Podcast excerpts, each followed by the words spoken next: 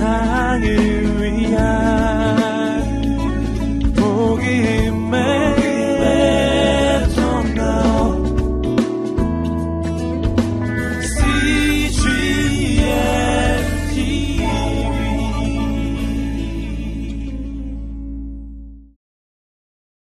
오늘 우리에게 주시는 하나님의 말씀 함께 보도록 하겠습니다. 요한복음 15장 9절에서 15절 말씀입니다.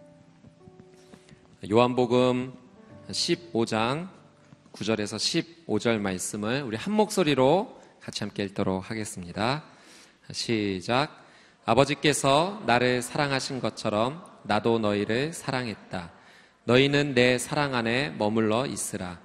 내가 내 아버지의 계명을 지키고 아버지의 사랑 안에 있는 것 같이 너희도 내 계명을 지키면 내 사랑 안에 있을 것이다. 내가 이것들을 너희에게 말한 것은 내 기쁨이 너희 안에 있어 너희 기쁨이 충만하게 하려는 것이다. 내 계명은 이것이다. 내가 너희를 사랑한 것과 같이 너희도 서로 사랑하라. 사람이 자기 친구를 위해 목숨을 내놓는 것보다 더 큰 사랑은 없다. 너희가 만일 내 계명을 지키면 너희는 내 친구다. 나는 이제부터 너희를 종이라고 부르지 않겠다. 종은 주인의 일을 알지 못하지만 나는 너희에게 내 아버지께 들은 것을 모두 알려 주었으니 친구라고 부르는 것이다. 아멘. 예, 가을엔 사랑하게 하소서라는 제목으로 하나님 말씀을 함께 나누도록 하겠습니다. 어, 바람이 제법 어, 차갑습니다. 어, 숫자상으로는 이 11월이 가을인데요. 가을이라 말해, 말해 야 맞겠지만 이미 겨울이 시작되었다라고 말하기에 충분할 만큼 어, 오늘 요즘 우리에게 부는 바람이 너무나 차갑습니다. 추운 겨울 바람을 맞으면 우리의 몸도 차가워지지만 몸도 차가워지면서 동시에 추워지는 것이 바로 우리의 마음입니다. 우리의 마음이 더 차가워지는 것 같아요. 이 떨어지는 나뭇 잎사귀를 보면 어, 왠지 내 인생도 이렇게 떨어져 나가는 것 같아서 쓸쓸해지는 것이 이 가을에 느끼는 우리의 감정입니다. 벌써 또 1년이 지났구나. 이 1년 동안 나는 무엇을 어, 했는가. 이런 생각, 저런 생각으로 우리의 몸도 춥지만 더 추워지는 것이 우리의 마음, 우리의 영혼이 더 추워지는 것 같습니다. 그래서 어, 이런 추운 가을이 되면 겨울의 초입에 우리가 다다르게 되면 사랑하고 싶다라는 생각이 들죠. 몸은 춥더라도 우리의 마음, 우리의 영혼은 따뜻해지고 싶다라는 그 자연스러운 마음이 들기 때문에 그렇습니다. 따뜻해지고 싶다. 외롭, 외로워지기 싫다. 그 마음이 사랑하고 싶다라는 그 마음으로 표현이 되는 것입니다. 여러분, 사랑한다는 것은 무엇입니까? 여러분에게 나에게 사랑이란 어떤 의미입니까? 여러분이 이 가을 사랑하고 싶다라는 이 고백에는 어, 여러분의 어떤 고백이 담겨져 있습니까? 오늘 저희는 이 말씀을 통해서 이 가을에 사랑한다는 것은 무엇일까? 어, 하나님의 말씀을 통해서 다시 한번 그 깊은 사랑의 의미를 생각해 보고자 합니다. 기독교를 사랑의 종교라고 말하죠. 예. 기독교는 사랑의 종교입니다. 왜냐하면 하나님이 사랑이시기 때문에 그렇습니다. 하나님이 사랑이시기 때문에 우리는 기독교를 사랑의 종교라고 말합니다. 과연 하나님을 우리의 언어로 표현할 수 있을까 한번 생각해 보았어요. 여러분에게 하나님은 어떤 분이십니까? 그리고 우리가 가진 언어로 그 하나님을 어떻게 표현하고 있습니까? 사실 세상의 모든 언어를 다 갖고 와 사용한다 할지라도 하나님을 제대로 다 표현할 수는 없어요. 그만큼 하나님은 크시고 놀라우신 분이시기 때문에 그렇습니다. 그런데 그 하나님을 우리가 가진 한 단어로 표현했을 때 어, 거의 비슷하게 들어맞는 한 단어가 있는데 그것이 바로 사랑이다라고 하는 거죠. 하나님을 이해하기 위한 가장 탁월한 은유가 하나님은 사랑이시다입니다. 사도 요한이 이 표현을 가장 먼저 사용했어요. 요한 1서에 보면 하나님이 사랑이시다라고 그의 믿음을 선포하고 있습니다. 우리 요한 1서 말씀을 한번 같이 한번 어, 같이 한번 보도록 하겠습니다. 요한 1서 4장 7절에서 8절 말씀입니다. 같이 한번 읽어볼까요? 시작. 사랑하는 여러분, 우리가 서로 사랑합시다. 사랑은 하나님에게서 난 것이기 때문입니다. 사랑하는 사람은 누구나 다 하나님께로부터 났고 하나님을 압니다. 사랑하지 않는 사람은 하나님을 알지 못합니다. 하나님은 사랑이시기 때문입니다. 아멘. 이 고백이 바로 여러분의 고백이 되시기를 주님의 이름으로 축복합니다. 사랑을 알 때 하나님을 알게 된대요. 왜냐하면 하나님은 사랑이시기 때문에 얼마나 귀하고 멋진 표현인지 모르겠습니다. 우리의 언어로 하나님을 다 표현할 수 없지만 그래도 하나님을 가장 탁월하게 말할 수 있다는 표현할 수 있는 단어가 있다면 바로 그것은 사랑이다. 왜? 사랑이 하나님께로부터 시작이 되었기 때문이다. 그래서 사랑을 하게 되면 하나님을 이해하게 됩니다. 정말 사랑을 하게 되면 하나님이 어떤 분인지 알게 돼요. 하나님이 사랑 그 자체이시기 때문에. 할렐루야. 이 가을에 정말 깊이 하나님을 사랑하고 그 사랑의 하나님을 이해하시는 저와 여러분이 되시기를 주님의 이름으로 축복합니다.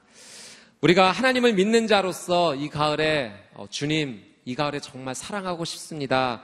라고 기도할 때는 하나님의 사랑을 이해하고 싶다라는 표현도 되는 거예요. 하나님의 사랑을 이해하고 싶어요. 그렇지 않으면 우리는 잘못된, 변질된 어, 다른 사랑에 주목하기 때문에 그렇습니다. 우리의 외침은 세상의 사랑이 되어서는 안 돼요. 우리가 정말 소망하고 바라는 사랑은 세상의 사랑이 아니라 하나님께서 말씀하신 사랑이 되어야 합니다. 여러분이 원하는 사랑의 방향은 어떤 방향입니까? 세상이 말하는 사랑의 방향입니까? 아니면 하나님께서 우리에게 가르쳐 주신 그 거룩한 사랑의 방향입니까? 오늘 말씀에서 요한복음 말씀에서 예수님은 하나님의 사랑이 정확하게 무엇인지 우리에게 설명해 주세요. 우리 구절 말씀을 한번 보도록 하겠습니다. 구절 말씀 같이 한번 읽어볼까요? 시작. 아버지께서 나를 사랑하신 것처럼 나도 너희를 사랑했다. 너희는 내 사랑 안에 머물러 있으라. 예, 이 구절 말씀에서 예수님께서 분명히 말씀하시죠. 어, 내가 너희를 사랑했다. 예수님께서 우리를 사랑하신다는 거예요. 우리를 정말 사랑하신다는 거예요. 그런데 예수님의 이 사랑 안에 기준이 있습니다. 그냥 사랑한 것이 아니라 어떤 한 가지 기준을 가지고 우리를 사랑하셨대요. 그 기준이 무엇인가? 하나님께서 예수님을 사랑하신 것처럼. 예수님의 사랑에는 기준이 있습니다. 그냥 예수님 마음 내키는 대로 우리를 사랑하신 것이 아니라 하나님께서 예수님을 사랑하신 것처럼 나도 그렇게 너희를 사랑했다라고 말씀하세요. 예수님의 사랑에 기준이 있는 것입니다. 세상에서 말하는 사랑의 기준도 있더라고요. 어, 제가 몇 가지 인터넷에서 이렇게 설칭을 하다가 한번 보게 된 어, 사랑의 기준인데요. 남자가 여자에게 반하는 이유가 있더라고요.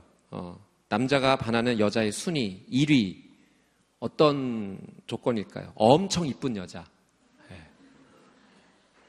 공감되십니까? 2위 밥 먹고 밥을 흘렸는데 얼굴이 이쁜 여자.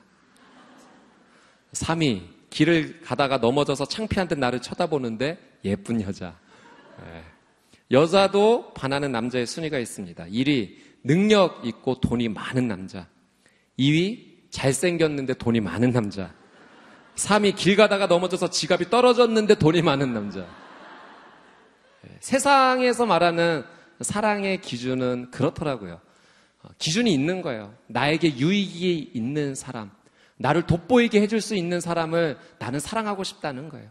그거 아니면 거들떠보고 싶지도 않다라고 말하는 것이 어쩌면 세상에 말하는 사랑의 기준입니다. 그런데 예수님의 사랑은 그렇지 않다는 거예요.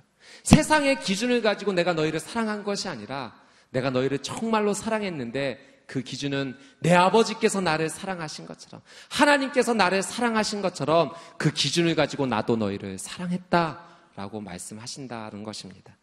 예수님의 사랑의 기준이 요한복음 13장 1절에도 표현이 되어 있어요. 한번 요한복음 13장 1절 말씀 같이 한번 읽어보도록 하겠습니다. 시작. 6월절 전에 예수께서는 이 세상을 떠나 아버지께로 가실 때가 됐다는 것을 알고 계셨습니다. 예수께서는 세상에 있는 자기의 사람들을 사랑하시되 끝까지 사랑하셨습니다. 이것이 예수님께서 잡으셨던 기준이에요. 하나님께서 그렇게 예수님을 사랑해 주셨기 때문에 예수님도 이 기준을 가지고 우리를 사랑하셨는데 어떻게 사랑하셨는가? 끝까지. 세상에 있는 자기의 사람들을 포기하지 않고 끝까지 사랑하셨어요. 그것이 하나님의 기준입니다. 어떤 상황 속에서 예수님께서 자기의 삶이 이제 곧 끝날 것이다라는 것을 이 땅에서의 삶, 죽음을 맞이할 것이라는 것을 알고 계셨음에도 불구하고 그런 절망적인 사, 상황이 찾아왔음에도 불구하고 사랑하셨다는 거예요. 끝까지 포기하지 않고 어떻게 그것이 가능한가? 하나님의 사랑을 그렇게 맛보았기 때문에 가능한 것입니다. 요한복음 13장 말씀은 예수님께서 제자들의 발을 씻겨주시는 장면이 기록된 말씀이에요. 예수님께서 식사를 하시다가 제자들의 발을 이제 닦아주시겠다고 말씀하십니다. 그리고 그 제자들의 더러운 발을 하나하나 정성스럽게 닦아주시죠. 근데 여러분, 예수님은 이 제자들의 발이 어떤 발인지 알고 계셨어요. 곧 이 발이 나를 배반하고 도망칠 발이다라는 것을 알고 계셨어요. 나와 함께 3년 동안, 3년이 넘는 시간 동안 동고동락했지만 곧 이 발이 나를 배반할 것이다. 나를 떠날 것이다. 도망칠 것이다. 라고 알고 계셨어요. 그럼에도 불구하고 그 제자들의 발을 닦아 주었던 거예요. 누군가의 발을 닦아준다는 것은 이 당시의 문화로서 종이 주인을 섬기는 행위였습니다. 선생 되신 그분이, 선생님이신 그분이 제자들의 발을 닦아준다. 이것은 그 당시의 문화로서는 정말 상상할 수도 없는 놀라운 일이었던 거죠. 중국 성교 초기 시절에 중국 분들에게 말씀을 전했을 때 어떤 것이 가장 가장 감명 깊고 은혜가 되었습니까 라고 물어보았을 때 많은 기적을 이야기하지 않았어요. 오병이어를 가지고 5천 명이 넘게 먹는 사람들이 나타났다는 것 그런 것도 대단하지만 가장 충격을 받았던 것 중국 분들이 생각하실 때 선생님이 제자의 발을 닦아 주셨다는 것이 너무나 큰 사랑으로 다가왔다는 거죠. 예, 정말 놀라운 사랑이었어요.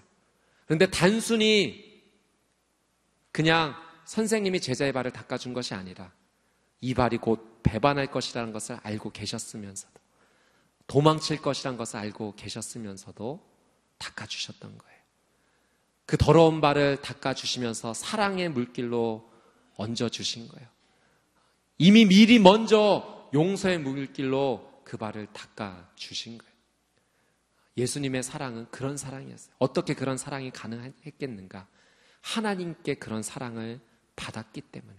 하나님께로부터 그 거룩한 사랑을 이미 경험했기 때문에 예수님께서 그 사랑의 기준을 가지고 제자들을 닦아 주셨던 것입니다. 예수님의 손이 그냥 손입니까? 예, 온 세상을 창조하신 창조주의 손길이잖아요.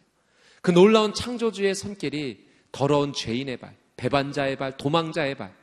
그 가운데 하나는 예수님은 은 30의 팔자도 있었어요. 만약 예수님이 어, 배반할 가룟 유다만 빼고 11명의 제자들의 발을 닦아 주셨다면 어땠을까요? 그러나 예수님은 차별하지 않으셨어요. 배반할 가룟 유다의 발도 함께 닦아 주셨던 것입니다. 그것은 예수님의 사랑의 기준이 세상의 기준이 아닌 바로 하나님의 그 사랑의 기준이 되었기 때문에 그렇습니다. 여러분, 우리도 이렇게 사랑할 수 있을까요? 이 가을에 정말 사랑하고 싶다라고 기도하는 우리의 마음에 우리도 이렇게 사랑할 수 있을까요? 여러분에게 그런 능력이 있습니까? 사랑의 능력이 있습니까? 아니요, 우리는 그런 능력 없어요. 그런데 우리가 사랑할 수 있는 한 가지 방법이 있다면, 그렇게 사랑할 수 있는 한 가지 방법이 있다면, 그것은 딱 한 가지. 하나님의 사랑을 경험하고 나서야 가능하다는 것입니다. 하나님의 사랑을 우리가 경험하지 못한다면, 어떻게 우리가 사랑할 수 있겠습니까? 그래서 이 가을에 하나님 사랑하게 하소서라고 말하고 기도할 때에는 하나님의 사랑을 경험하고 싶습니다. 그 기도가 먼저 나와야 되는 거예요. 내가 하나님의 사랑의 기준을 모르는데 어떻게 사랑할 수 있겠습니까? 주님, 내게 깨닫게 해 주십시오. 알게 해 주십시오. 가르쳐 주십시오. 이해하게 해 주십시오. 그 하나님의 사랑을 내가 조금이라도 알게 될 때, 나도 예수님처럼 사랑할 수 있습니다. 하나님의 사랑으로 다가갈 수 있습니다. 어떤 분의 글을 읽었어요. 이제 교수로서 대학을 정년 퇴임하고 어, 자원봉사자의 삶을 살고 계시는 분의 고백이었습니다. 그렇게 자원봉사자로 살게 된 이유가 있더군요. 자신이 어린 시절 그 사랑의 후원을 받았기 때문에 그랬습니다. 어린 시절 결핵성 관절염으로 두 발로 걸어 다닐 수 없는 삶을 살았어요. 그런 어린, 고통의 어린 시절을 보내야 했습니다. 그런데 외국으로부터 한 가정으로부터 이 재정적 지원을 받게 되었습니다. 그런데 재정적 지원만 받은 것이 아니라 정말로 사랑을 받았던 거예요. 죽음의 문턱을 두 번이나 넘게 됐던 그 고통의 시절이 있었지만 그때마다 어, 정말 장문의 긴 편지를 보내주었던 귀한 가정. 어, 아직까지도 그 귀한 편지를 보관하면서 그 사랑으로부터 힘을 얻어서 오늘의 이 자리까지 오게 되었다라고 고백하는 글을 읽었습니다. 그래서 이제는 내가 그 사랑을 경험했기 때문에 나도 이제는 그 사랑을 나눠주는 사람이 되고 싶다. 여러분, 사랑을 받아야지만 사랑할 수 있는 거예요. 내가 사랑을 경험하지 못했는데 어떻게 사랑할 수 있겠습니까? 여러분, 정말 사랑하고 싶으세요? 정말 사랑의 삶을 살기를 원하십니까? 그렇다면 우리의 기도는 먼저 이렇게 변화되어야 될 것입니다. 하나님, 하나님의 사랑을 먼저 알게 해주십시오. 그 사랑을 받지 못한다면, 그 사랑을 경험하지 못한다면 내가 어떻게 사랑하겠습니까? 내가 알고 있는 사랑의 기준은 그저 사랑, 세상의 기준일 뿐입니다. 세상의 사랑은 변질될 수 있어요. 바뀔 수 있어요. 어, 나에게 유리한 방향으로 다시 다르게 해석할 수 있습니다. 주님, 그 사랑은 온전치 못합니다. 정말 하나님의 사랑으로 사랑하고 싶습니다. 내게 사랑을 알게 해 주소서. 이 기도가 바로 오늘 이 저녁에 여러분의 기도가 되기를 주님의 이름으로 축복합니다. 하나님의 사랑을 알 때만 우리는 사랑할 수 있어요. 예수님께서 내 사랑 안에 머물러 있으라 라고 말씀하세요. 내 사랑 안에 머물러 있으라. 이 요한복음 15장 말씀을 통해서는 열매도 말씀하시죠. 포도나무에 가지가 붙어 있어야지만 열매를 맺는 것처럼 예수님은 다시 한번 우리에게 말씀하시는 거예요. 사랑하기를 원하는가? 내 사랑 안에 머물러 있어라. 예, 여러분, 진짜 사랑은 우리가 예수님의 사랑 안에 머물 때 시작돼요. 내가 가진 능력으로 사랑을 흘려보내는 것이 아니라 그 본질인 예수님의 사랑이 내 안에 채워지기 시작할 때 비로소 내 삶의 가지로부터 사랑의 열매가 맺혀지기 시작하는 것입니다. 예수님께 붙어 있지 못한다면 우리의 사랑은 한계가 있을 까요 우리의 사랑이 시작된다 할지라도 우리가 예수님 안에 거하는 것이 아니라면 하다가 멈춰질 거예요. 그리고 그 사랑이 온전히 열매를 맺지 못하게 될 것입니다. 정말 중요한 것 한 가지. 그것은 우리가 예수님의 사랑 안에 머물러 되어 머물러 있어야 된다라고 하는 사실이죠. 예수님의 이 사랑을 맛보기 위해서, 예수님의 이 사랑 안에 머물기 위해서 우리는 어떻게 해야 하는가? 오늘 성경은 또 우리에게 이렇게 권면해 주고 있습니다. 10절 말씀인데요. 우리 10절 말씀을 같이 한번 읽어보도록 하겠습니다. 10절 말씀 시작. 내가 내 아버지의 계명을 지키고 아버지의 사랑 안에 있는 것 같이 너희도 내 계명을 지키면 내 사랑 안에 있을 것이다. 아멘. 여러분, 예수님께서 내 사랑 안에 머물러 있으라라고 말씀하시면서 주시는 이 말씀의 다음 구절이 방향을 갑자기 확 바꿔버립니다. 사랑을 이야기하는데 열매를 이야기하는데 갑자기 계명이라고 하는 한 단어가 불쑥 툭 튀어 나왔어요. 예수님의 사랑 안에 머문다는 것은 무엇인가? 그것은 예수님의 계명 안에 머문다는 거예요. 예수님께서도 말씀하셔요. 내가 내 아버지의 계명을 지킨 것처럼 너희도 내 계명 안에 머물러 있어라. 예수님이 어떻게 하나님의 사랑을 배웠는가? 예수님께서 하나님의 계명을 지킴으로 하나님의 말씀을 지킴으로 그 사랑을 배웠다는 거예요. 여러분 정말 놀랍지 않습니까? 사랑을 배운다는 것은 하나님의 말씀 안에 머무는 거예요. 하나님의 사랑을 경험하고 싶다라는 것은 그 하나님의 말씀 안에 온전히 거하는 것이다라는 거예요. 구약 성경에 보면 아담의 이야기가 나오죠. 하나님께서 아담을 정말 사랑하셨어요. 아담도 하나님을 정말 사랑했어요. 어떻게 그 사랑의 관계가 이루어질 수 있었는가? 한 가지예요. 아담이 하나님의 말씀 안에 머물렀어요. 하나님이 말씀하신 그 테두리 안에만 머물렀기 때문에 하나님의 사랑과 아담이 하나님을 향한 사랑이 일치하게 되었어요. 그래서 아담이 하루를 보내며 나아갈 때 하나님의 마음이 어떠한지 깨달았어요. 이해가 되었어요. 그가 생각하는 것이 곧 하나님의 생각이었어요. 그래서 하나님 앞에 나아갈 때 하나님 오늘 저 이런 하루를 보냈어요. 라고 이야기하는 것. 그때마다 하나님이 아담에게 이렇게 말씀하셨을 거예요. 아담아, 너는 어쩜 내 생각대로 그렇게 하루를 보내니? 맞아. 내 생각이 너를 향한 생각이, 너를 향한 사랑이 바로 그것이었어. 하나님의 말씀 안에 머물렀을 때 하나님과 아담은 하나가 될 수 있었습니다. 그런데 어느 날 아담이 하나님의 말씀 밖으로 나가기 시작했어요. 하나님께서 한 가지를 부탁하셨어요. 예덴 동산에 있는 모든 실과를 다 먹을 수 있다. 그건 내가 너에게 주는 놀라운 선물이야. 그러나 한 가지만은 꼭 지켰으면 좋겠어. 동상 중앙에 있는 선과 악을 알게 하는 나무는 먹지 말아다오. 어. 차라리 그 나무를 만드시지 마시지. 왜 그런 말씀을 하셨을까? 단순히 하나님은 그것을 먹지 말라라고 어떤 부정적인 의미로 아담에게 전달하신 것은 아닙니다. 그것은 신뢰였어요. 정말 아담을 믿었기 때문에 어, 하나님께서 주신 말씀이었던 거예요. 그 신뢰를 지켜나갈 때 사랑이 이루어지는 것이거든요. 그런데 아담이 그 하나님의 말씀에서 벗어났던 거죠. 먹지 말라고 말씀하신 그 실과를 먹었던 거예요. 먹는 것 자체보다 더 중요했던 것은 하나님의 말씀을 어겼다는 것입니다. 하나님을 불신했어요. 하나님의 말씀을 말씀 앞에 등 돌렸던 거예요. 그것이 아담과 하나님의 사랑의 관계가 깨어진 시작이었습니다. 여러분, 우리도 마찬가지예요. 우리가 하나님의 말씀 안에 머물 때, 그것은 하나님을 신뢰한다라는 우리의 믿음의 표시인 거죠. 하나님을 전적으로 신뢰하기 시작할 때, 그 하나님의 사랑이 우리 가운데 채워지기 시작합니다.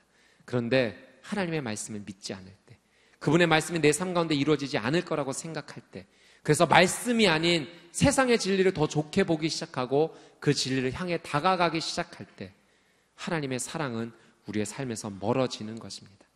예수님이 어떻게 하나님의 사랑을 배웠는가? 단 한 가지입니다. 예수님이 하나님의 계명을 지키셨어요. 그리고 예수님 우리에게 권면하세요. 그와 같이 너희도 내 계명 안에 머물러 있어라. 사랑하는 여러분, 하나님은 우리에게 말씀하시는 분이십니다. 이 말씀이 이 기독교 안에서 얼마나 중요한지 몰라요. 하나님은 말씀을 통해서 우리에게 하나님의 뜻을 전달해 주세요.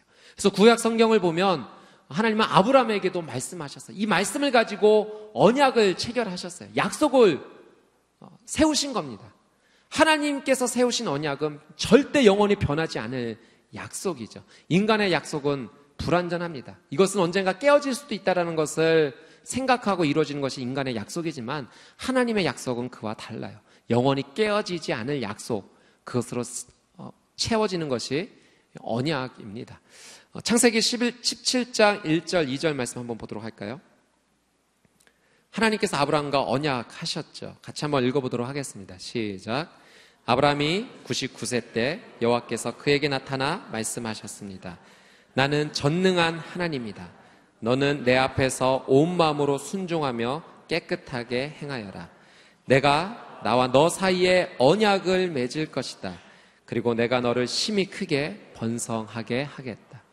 예, 여러분, 언약을 세우신다. 한번 눈여겨 보십시오. 하나님은 우리와 언약을 세우기를 원하세요. 말씀을 통해서 우리가 그 말씀 안에 거하기를 원하세요. 어. 정말 아브라함아, 너가 나를 사랑하고 내 말씀 안에만 거하기를 너가 실천한다면 나는 너를 통해 큰 민족을 이루어 줄 거야.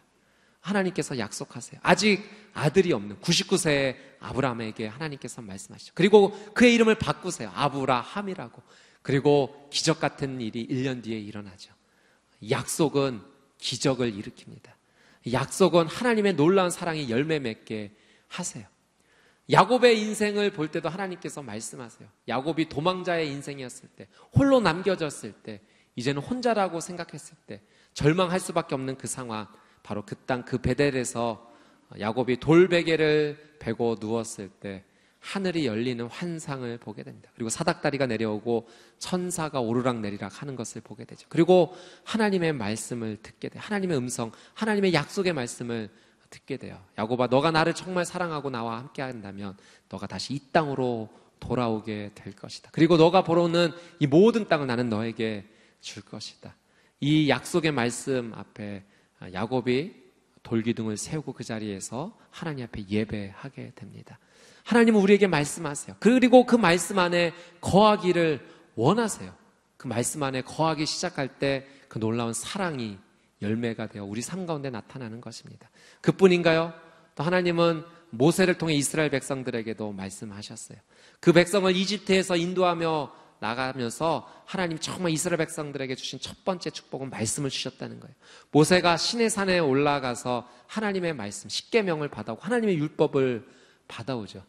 여러분, 말씀을 받았던 이 모세의 삶이 놀랍게 변화가 됩니다. 말씀이 먼저 모세의 삶 가운데 채워지기 시작하니까 하나님의 그 영광의 말씀이 그의 인생 가운데 머물기 시작하니까 그의 얼굴이 빛나기 시작하는 거예요. 예, 말씀은 그런 힘이 있어요. 내 삶을 변화시켜요. 말씀이 하늘의 언어가 내 영혼 가운데 채워지기 시작할 때 내 영혼이 변할 뿐만 아니라 눈에 보이는 내 육신도 내 삶의 행동도 변화되기 시작하는 거죠. 모세가 그 산에서 내려왔을 때 사람들이 쳐다보지를 못했어요. 왜? 그 얼굴이 빛나기 때문에. 그래서 그 빛나는 얼굴을 가리기 위해서 수건으로 어, 덮게 되는 거죠. 사랑 여러분 축복합니다. 여러분이 말씀으로 채워지기 시작할 때 여러분의 얼굴도 빛나게 될 것입니다. 아멘. 여러분이 말씀으로 채워질 때 주변에 있는 사람들이 선글라스를 끼고 여러분을 바라보게 될 거예요. 너무 눈이 부셔. 당신을 쳐다볼 수 없어요. 예. 제발 그 얼굴을 수건으로 가려주세요. 정말 이런 일이 있다면 얼마나 좋겠습니까? 예, 근데 여러분 정말 사실이에요. 여러분 정말 성령 충만한 자의 얼굴을 보시면 어떻습니까? 그 얼굴이 해같이 빛나죠. 상황은 그러지 아니한데 형편은 그러지 아니한데 그 얼굴에 하나님의 평강이 임하기 시작해요. 내 육신의 질병은 아직 고침을 받지 못했는데 아직도 우리의 가정의 문제는 남아 있고 아직 직장의 문제, 결혼의 문제, 삶의 문제가 여전히 있음에도 불구하고 하나님을 신뢰하는 거예요. 그분이 나에게 행하실 놀라운 말씀을 나는 받았기 때문에 세상은 나를 향해 실패한 인생이라 말한다 할지라도 나는 그것을 바라보지 않아요. 나는 하나님을 바라봐요. 하나님의 말씀을 바라보는 거예요. 말씀 안에 거하기 시작할 때 내 인생의 놀라운 사랑의 열매가 시작이 되는 것입니다. 말씀이 내 영혼에 들어가면 정말 나는 사랑의 인생이 돼요. 그 말씀이 나를 사랑하게 만듭니다. 생각이 바뀌어져요. 긍정적으로 바뀌어져요. 예. 부정을 생각하지 않습니다. 내 입술도 바뀌죠. 예전에는 불평을 말하고 불만을 말하고 부정적인 것을 저주의 말을 선포했던 내 삶이라면 말씀이 내 영혼 가운데 채워지기 시작할 때 축복의 말이 나오기 시작해요. 여러분, 우리나라 속담에 정말 좋은 속담 있지 않습니까? 콩 심은 데 콩 나고 팥 심은 데 팥 난다. 예, 심은 대로 나는 거예요. 내 영혼 가운데 무엇을 심는가? 말씀을 심기 시작하면, 말씀이 채워지기 시작하면 들어간 대로 나오는 거예요. 내 영혼 가운데 하나님의 말씀으로 채워지기 시작할 때 이전과는 다른 인생을 살게 돼요. 내 손과 발이 더 바빠지게 되는 거죠. 어, 다른 사람을 사랑하는데 내 손과 발이 쓰임 받기 시작해요. 예전에는 보이지 않는데 내 눈빛이 달라지기 시작해요. 다른 사람의 연약함이 보이기 시작하는 거예요. 다른 사람은 눈치채지 못하는데 내가 그 영혼을 바라볼 때 뭔가 연약한 점이 보이기 시작해요. 그리고 다가가서 손을 잡아주죠. 내가 당신을 위해 기도할게요. 그 말 한마디가 그 사람의 인생을 바꾸기 시작합니다. 어떻게 이것이 가능할까? 말씀이 임하기 시작할 때. 오늘 예수님은 우리의 영혼 가운데 말씀하세요. 내 계명 가운데 머물러 있어라. 내 계명 가운데 머물러 있어라. 내가 하나님의 계명, 내 아버지의 계명을 지킨 것처럼 너희도 내 계명 안에 머물러 있어라. 어떤 분의 고백을 읽게 되었어요. 교도소에 관한 이야기인데요. 교도소라는 곳은 늘 돌발 상황이 일어나는 곳 아닙니까? 항상 긴장의 끈을 놓치지 않는 곳이 바로 이 장소이죠. 그런데 이곳에 아주 특별한 교도관님이 한 분 있었다고 합니다. 사실 다른 교도관과 크게 다를 것이 없었다고 해요. 어, 수용자가 어떤 무리한 부탁을 하면 다른 교도관과 마찬가지로 규정에 따라 처리하고 뭐 특별히 수용자들에게 잘 보이려는 행동도 하지 않습니다. 그런데 그 교도소에서 가장 인기가 많은 교도관이 그 바로 그분이셨다는 거예요. 그 이유를 알게 되었는데 한 가지가 다른 교도관 분들과 달랐다고 합니다. 그에게는 경청하는 자세, 설득하는 자세가 준비되어 있었다는 거죠. 다른 교도관은 문제가 생기면 듣기도 전에 먼저 대답부터 했다고 합니다. 또 어떤 분은 퉁명스럽게 하시는 분도 있었고 또 어떤 분은 명령적으로 이야기하는 분도 있었다고 해요. 그러면 아무리 수용자였지만 그렇게 기분이 좋지 않았다고 합니다. 그런데 이분은 좀 달랐대요. 일단 끝까지 경청한다고 합니다. 그리고 겸손한 미소, 이해 눈빛으로 상대방을 바라보는 거예요. 그리고 수용자의 이야기가 끝나면 그제야 입을 열어서 이 교도소의 규정을 알려주고 자신이 들어줄 수 없는 일은 정중하게 거절을 했다고 합니다. 다르지 않았어요. 다만 끝까지 들어주었던 거예요. 그리고 어, 사랑의 눈빛으로 설명해 주었던 것입니다. 그 때문에 수용자들은 그 교도관이 근무하는 날만을 기다렸다고 합니다. 거칠게 말하는 수용자도 그와 이야기할 때면 점잖아졌다고 하죠. 저는 이 이야기를 읽으면서 이것이야말로 말씀이 영혼 가운데 채워지는 자의 삶이 아닌가 생각하게 되었습니다. 다른 거예요. 하나님의 말씀이 그의 영혼 가운데 채워지게 되면 세상의 방식과 세상의 방법과는 조금 다른 삶을 살아간다. 완전히 다른 것은 아니지만 한 가지가 달라지는 거죠. 말씀이 그의 삶을 그렇게 변화시키는 거예요. 말씀이 들어오게 되면 하나님의 사랑으로 행동하게 합니다. 화가 나도 분노가 나도 한 번 더 참게 하는 거죠. 모질게 이야기하고 싶은 순간에도 부드럽게 이야기하게 됩니다. 무엇이? 말씀이. 하나님의 말씀이 내 삶을 그렇게 바꾸는 거예요.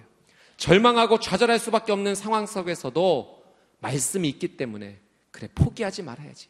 하나님을 더욱더 신뢰해야지. 기도하자 만드는 것입니다. 그게 바로 말씀의 힘인 거예요. 오늘 이 가을 사랑하고 싶으세요? 그렇다면 말씀을 가까이 해야 돼요. 예수님이 우리에게 주신 특별한 지혜는 바로 이것입니다. 사랑하고 싶어 라고 말한다면 말씀을 가까이 하라. 이 가을 하나님의 말씀을 더욱더 가까이 하는 저와 여러분의 삶이 되시기를 주님의 이름으로 축복합니다. 아, 예수님의 계명은 무엇인가? 11절, 12절 말씀을 한번 읽어보도록 하겠습니다. 11절, 12절. 같이 한번 읽어보겠습니다. 시작. 내가 이것들을 너희에게 말한 것은 내 기쁨이 너희 안에 있어 너희 기쁨이 충만하게 하려는 것이다. 내 계명은 이것이다. 내가 너희를 사랑한 것과 같이 너희도 서로 사랑하라. 아멘. 내 계명 안에 머물러 있어라라고 예수님께서 말씀하셔 말씀하시면서 주신 새 계명 그것이 바로 사랑이래요. 서로 사랑하라. 우리가 보통 사랑하고 싶다라고 말할 때 사실은 이런 의미가 좀 담겨져 있습니다. 아, 나이 가을에 정말 사랑하고 싶어. 이 말 뜻에는 내가 사랑을 주는 삶이 되고 싶어 라기보다는 사랑받는 삶이 되었으면 좋겠어. 누군가 나를 사랑해 주었으면 좋겠어 라는 말이 사실은 더 많이 담겨져 있죠. 그렇지 않습니까? 사랑하고 싶어 이 말은 사랑받고 싶어라는 의미로 사실은 더 많이 통용이 돼요. 그런데 오늘 이 말씀에서 내 계명에 머물러 있어라 주시는 예수님의 말씀은 사랑받는 사람이 되기보다는 사랑을 주는 사람이 되라는 거예요. 정말 이 가을에 사랑하고 싶다라고 말한다면 사랑을 받기를 소망하기보다 사랑을 주는 사람이 되라. 그것이 내가 바로 너희에게 주는 계명이다라고 예수님께서 말씀하신다는 거죠. 사랑받는다는 것 나쁜 것 아닙니다. 그러나 예수님의 귀한 권면의 말씀은 사랑을 주라는 거예요. 이 사랑을 주는 삶에 하나님께서 우리에게 주신 예비하신 선물이 있어요. 그냥 사랑을 주는 인생, 너는 주기만 해 라고 말씀하신 것이 아니라, 너가 주면 내가 너에게 줄 거야 라고 말씀하셨는데, 무엇을 줄 것인가? 나는 너에게 기쁨을 줄 거야. 하나님께서 말씀하세요. 여러분 놀랍지 이것이 하나님의 정말 신비한 비밀인 거예요. 주는 인생이 되라. 그러면 내가 너를 채워줄 것이다. 사랑하는 인생이 되라. 나는 너의 인생 가운데 기쁨을 채워줄 것이다. 우리가 사랑을 하면 사랑을 내어준 그 빈자리에 하나님의 기쁨이 채워지게 되는 거예요. 이상하죠? 어, 사랑을 받아야지만 채워질 것 같은데 사랑을 주는 인생이 될 때 그때서야 채워진다라고 하는 사실입니다. 저희 대청 공동체에서는 이제 한 달에 한 번씩 one day outreach라고 해서 일일 outreach를 나갑니다. 어, 섬김의 자리가 필요한 곳에 가서 어, 하루 동안 예수님의 마음, 하나님의 사랑으로 섬기고 돌아오는 거예요. 지난 요번 달이죠. 이번 달에도 제가 섬기는 공동체 갈래 공동체에서 원대 아웃리치를 이제 다녀왔어요. 그 창신동에 어, 쪽방 어르신들을 섬기고 돌아왔습니다. 그곳에서 어, 생일을 맞으신 어르신들 함께 케이크를 마련하고 생일 축하 노래도 부르고 축복도 해드리고 또는 청소도 해드리고 또 정말 그 쪽방에 헤어진 그 그곳을 도배하고 오는 이 사역을 하루 동안 하고 왔습니다. 이 사역을 이제 감당하고 돌아온 저희 공동체 지체 가운데 한 명이 아주 귀한 그 고백을 남겼는데 제가 이 고백이 너무나 감동이 돼서 여러분에게 잠깐 한번 읽어 드리도록 하겠습니다. 오늘 창신동 쪽방의 한 어르신 댁을 도배해 드렸습니다. 7년 만에 해보는 풀칠에 내 몸이 벽지인 양 머리, 어깨, 무릎, 발에 발린 풀이 더 많았지만 그럭저럭 모양새나게 벽지 도배를 마쳤습니다. 사역 마치고 쉬고 있는데 도배해 드렸던 방에 어르신이 찾아오셨습니다. 아, complain 발생인가 뜨끔하는 순간 어르신께서 책 한 권을 선물해 주셨습니다. 어르신이 가장 존경하는 목사님이 쓰신 책이라고 너무 고마워서 책 선물을 주고 싶으시다고요. 장정 둘이 들어서면 방 한 칸이 가득 차는 그 비좁은 쪽방. 예쁘게 벽지를 바르고 싶어도 이미 기울어진 벽과 선반에 대충 덧대는 수준의 미흡한 도배만을 해드리고 나왔는데 그것이 너무도 감사하다고 다시금 저희를 찾아오신 것입니다. 드려도 제가 더 많이 드릴 수 있을 텐데, 누려도 제가 더 많이 누리고 살고 있을 텐데, 오늘 만난 어르신은 오히려 제게 더 많은 걸 나누어 주셨습니다. 나보다 어렵게 사시는, 사시는 분을 보고 나서 어, 난이 정도면 감사한 삶이구나 하고 느낀 것은 아닙니다. 오히려 저보다 못한 환경 속에서도 나눌 줄 알고 감사하게 사시는 어르신의 모습을 보며 그것이 감사했고 도전이 되는 순간이었습니다. 오늘 단순히 생신 축하 사역만 하는 줄 알고 새 신발에 깨끗하게 옷 차려 입고 갔다가 완전히 풀됐습니다. 어, 새 신발은 왜 신고 가서 하고 후회가 되었지만 그보다 더 후회가 되었던 건 도배 마치고 급하게 나오며 어르신을 위한 기도도 못 해드리고 와버렸다는 것입니다.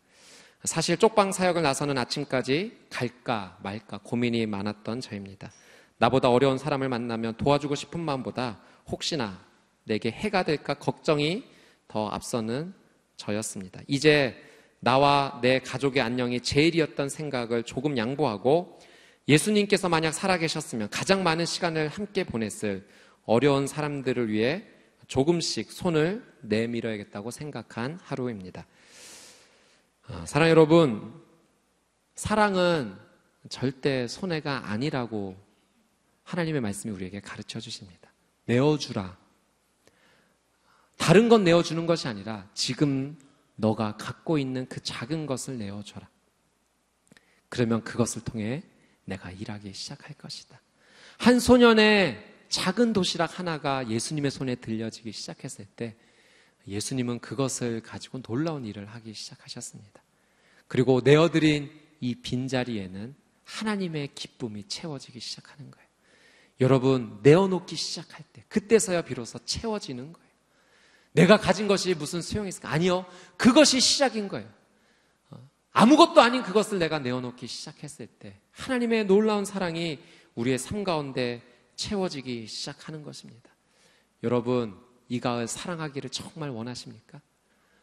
그러면 사랑하시면 됩니다. 무엇으로? 내가 가진 그 작은 것으로.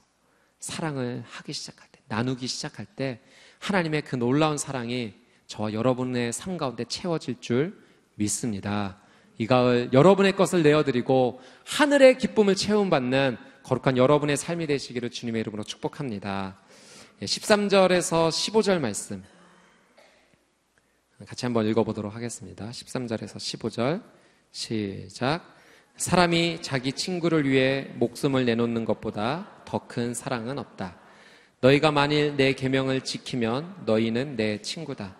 나는 이제부터 너희를 종이라고 부르지 않겠다.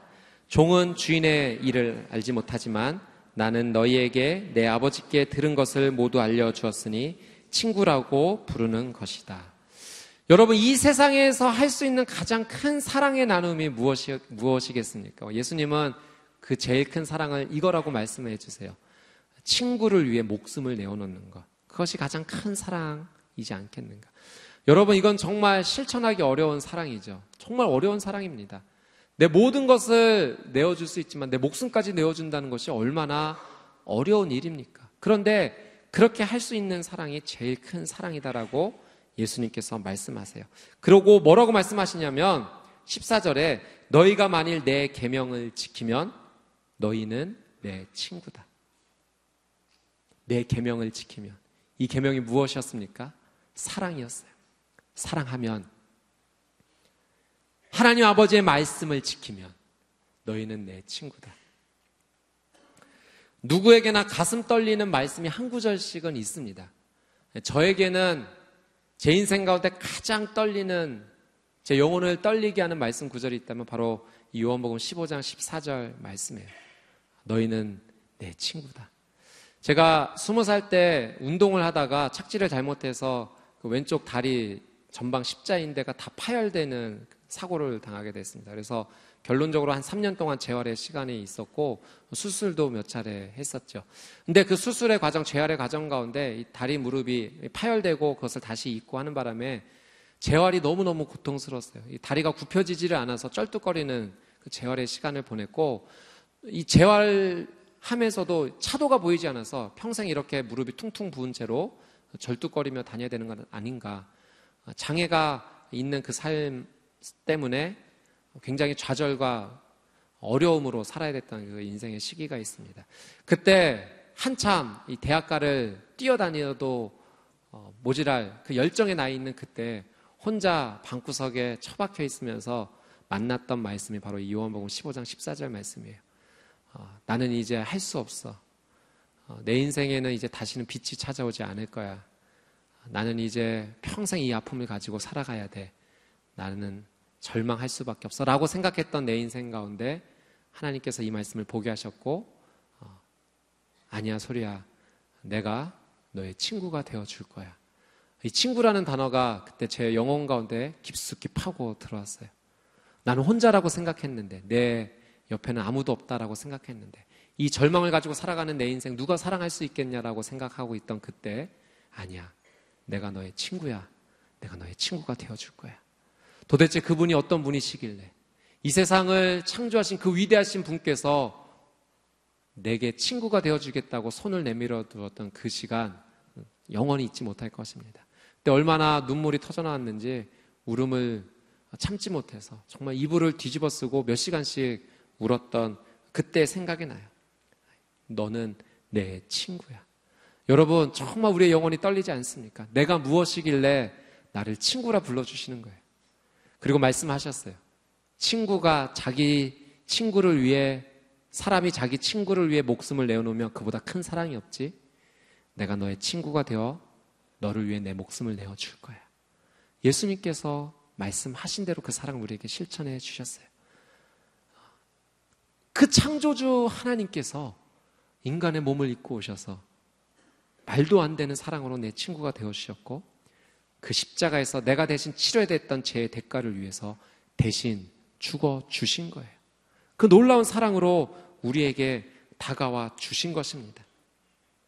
영원히 죽을 수밖에 없는 나를 대신하여 친구 대신 예수님께서 그 놀라운 사랑을 우리에게 주신 거죠. 죽음이라는 가장 큰 고통을 나를 대신하여 예수님께서 받으셨습니다.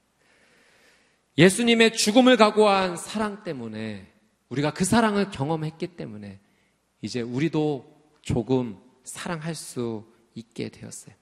그분이 나를 향해 친구라고 말씀해 주셨기 때문에 우리도 다른 누군가에게 친구가 되어 줄 수 있는 거예요. 그 사람이 자격이 있기 때문에 나에게 유익을 주기 때문에 내가 친구가 되는 것이 아니라 전혀 나에게 유익을 주지 못한다 할지라도 오히려 내가 그와 가까워하는 것이 해가 될지라도 그분이 내, 나에게 먼저 자격 없는 나를 친구로 삼아 주셨기에 우리도 다른 누군가에게 친구가 되어 줄 수 있는 거예요. 그리고 예수님만큼의 사랑은 아닐지라도 그 사랑을 배워서 작은 사랑을 내어 줄 수 있는 것입니다.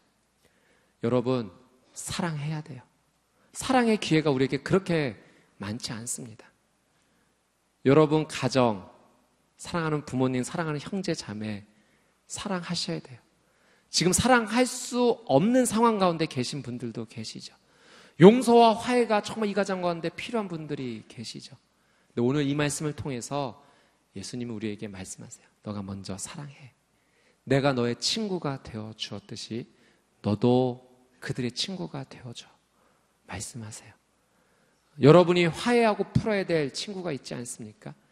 직장 가운데 먼저 손을 내밀어야 될 직장의 동료와 또 직장의 상사들이 있지 않습니까? 교회 공동체 안에서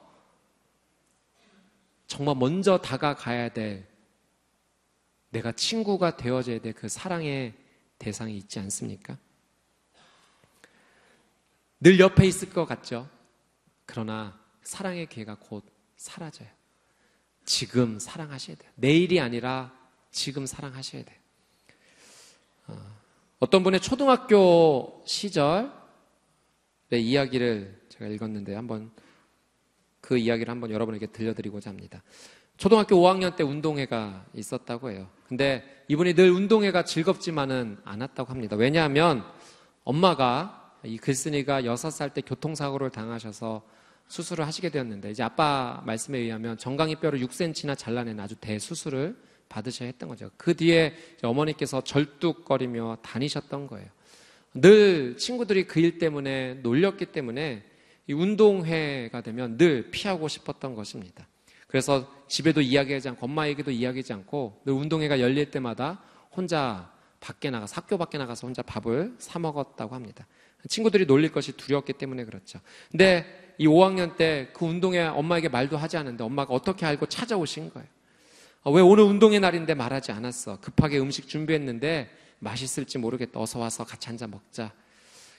어, 엄마가 내어준 음식을 먹기는 하지만 이미 시선은 엄마의 시선을 피해 다른 곳을 보고 있습니다. 어, 준비해주신 김밥, 김밥과 통닭을 꾸역꾸역 먹지만 김밥을 먹는 것인지 김밥이 나를 먹는 것인지 모르고 먹는 거죠. 빨리 운동회가 끝나기만을 바라고 있는 겁니다. 근데 그때 사건이 일어나게 돼요. 담임 선생님이 갑자기 찾아오셔서 다음 경기는 반장과 엄마가 함께 달리는 2인 삼각 경기다 준비하라라고 말씀하신 거예요. 예, 여기부터는 이 글쓴이의 글을 한번 그대로 한번 읽어드리겠습니다. 내 얼굴은 하얗게 질리고 말았다. 나는 도살장에 끌려가는 소처럼 엄마에게 선생님의 말을 전했다.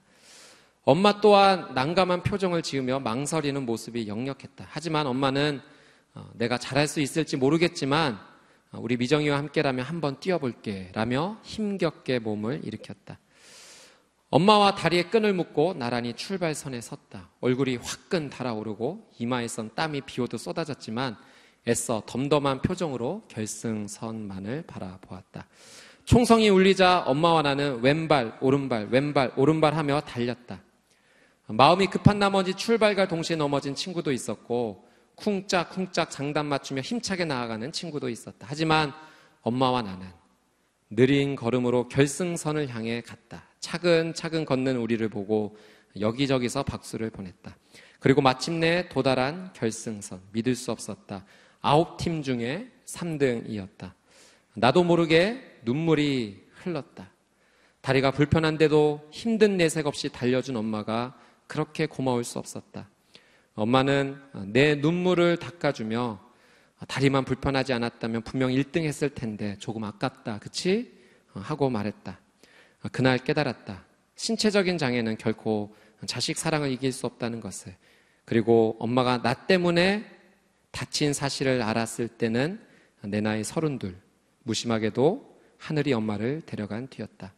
나를 구하기 위해 한쪽 다리를 잃었는데도 행여 내가 아파할까봐 지인 모두에게 비밀로 해달라고 부탁한 엄마. 그 큰 사랑 앞에 뜨거운 눈물이 흘러내리는 오늘 하늘에 있는 엄마가 몹시 그립다.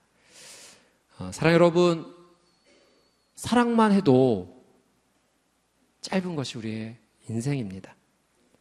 그래서 예수님 말씀하시는 거예요. 사랑을 해라. 사랑하고 싶어도 할 수 없는 때가 올 것이기 때문에 내일로 이 사랑을 미룬다면 우리에게 영영 그 사랑의 기회가 다시는 돌아오지 않을 것이기 때문에 사랑을 하라. 바로 오늘 사랑을 하라라고 예수님께서 말씀하시는 것입니다.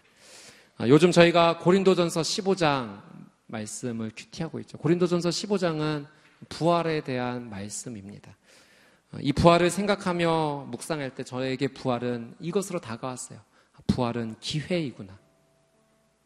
부활은 소망이구나. 여러분, 만약 이 부활의 놀란 은혜가 나에게만 머물러 있다면, 그것은 진짜 부활이 되지 않을 거예요. 이 부활을 나눠줄 수 있는 기회를 우리는 찾아야 합니다. 복음을 전할 수 있는 기회는 한정되어 있는 거예요. 예수님의 사랑을 전하는 것이 복음이죠. 그 복음을 가지고 사랑하는 것이 부활의 기회를 전하는 것입니다. 누군가에게 사랑은 화해예요. 누군가에게 사랑은 용서입니다. 그리고 누군가에게 사랑은 회개일 수도 있어요. 또 누군가에게 사랑은 충성인 거죠. 하나님께서 내게 먼저 사랑의 손길을 내밀어 주셨어요. 내가 사랑받을 자격이 돼서? 아니요. 전혀. 그럼에도 불구하고 먼저 사랑의 손길을 내밀어 주신 거예요.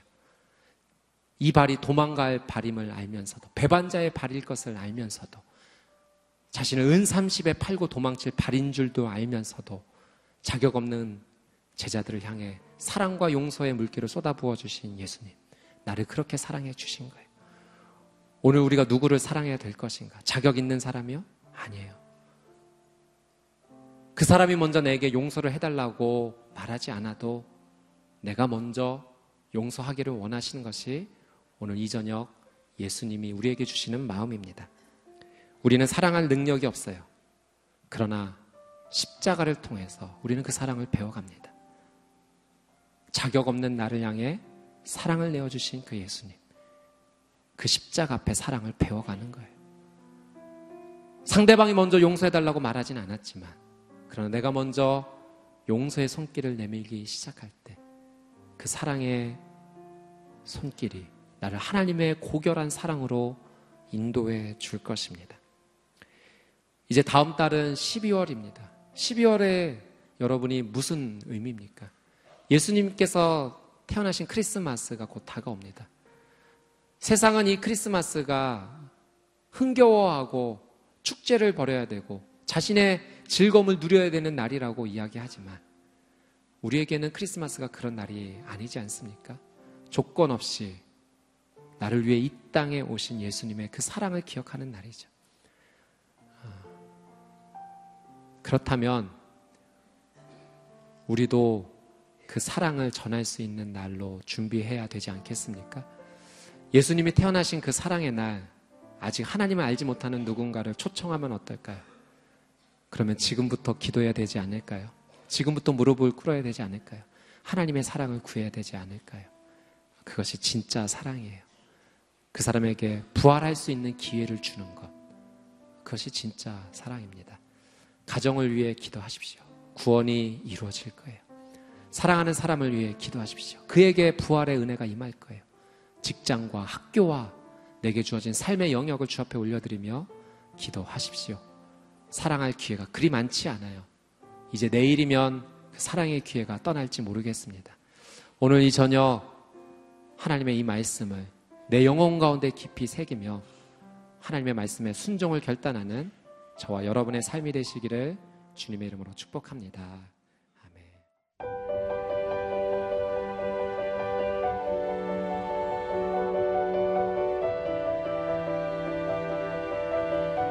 세상에는 수많은 교회들이 있지만 더 깊이 있는 말씀 강해를 찾기 위해 크기로만 교회를 선정하지 않습니다. 보다 좋은 영적 콘텐츠를 더 많이 나누기 위해 방송비를 받지 않습니다. 1년 365일 복음만 전하고 싶어서 우리는 광고를 하지 않습니다. 온누리의 복음을 땅끝까지 CGN TV와 함께 땅끝 선교사가 되주세요.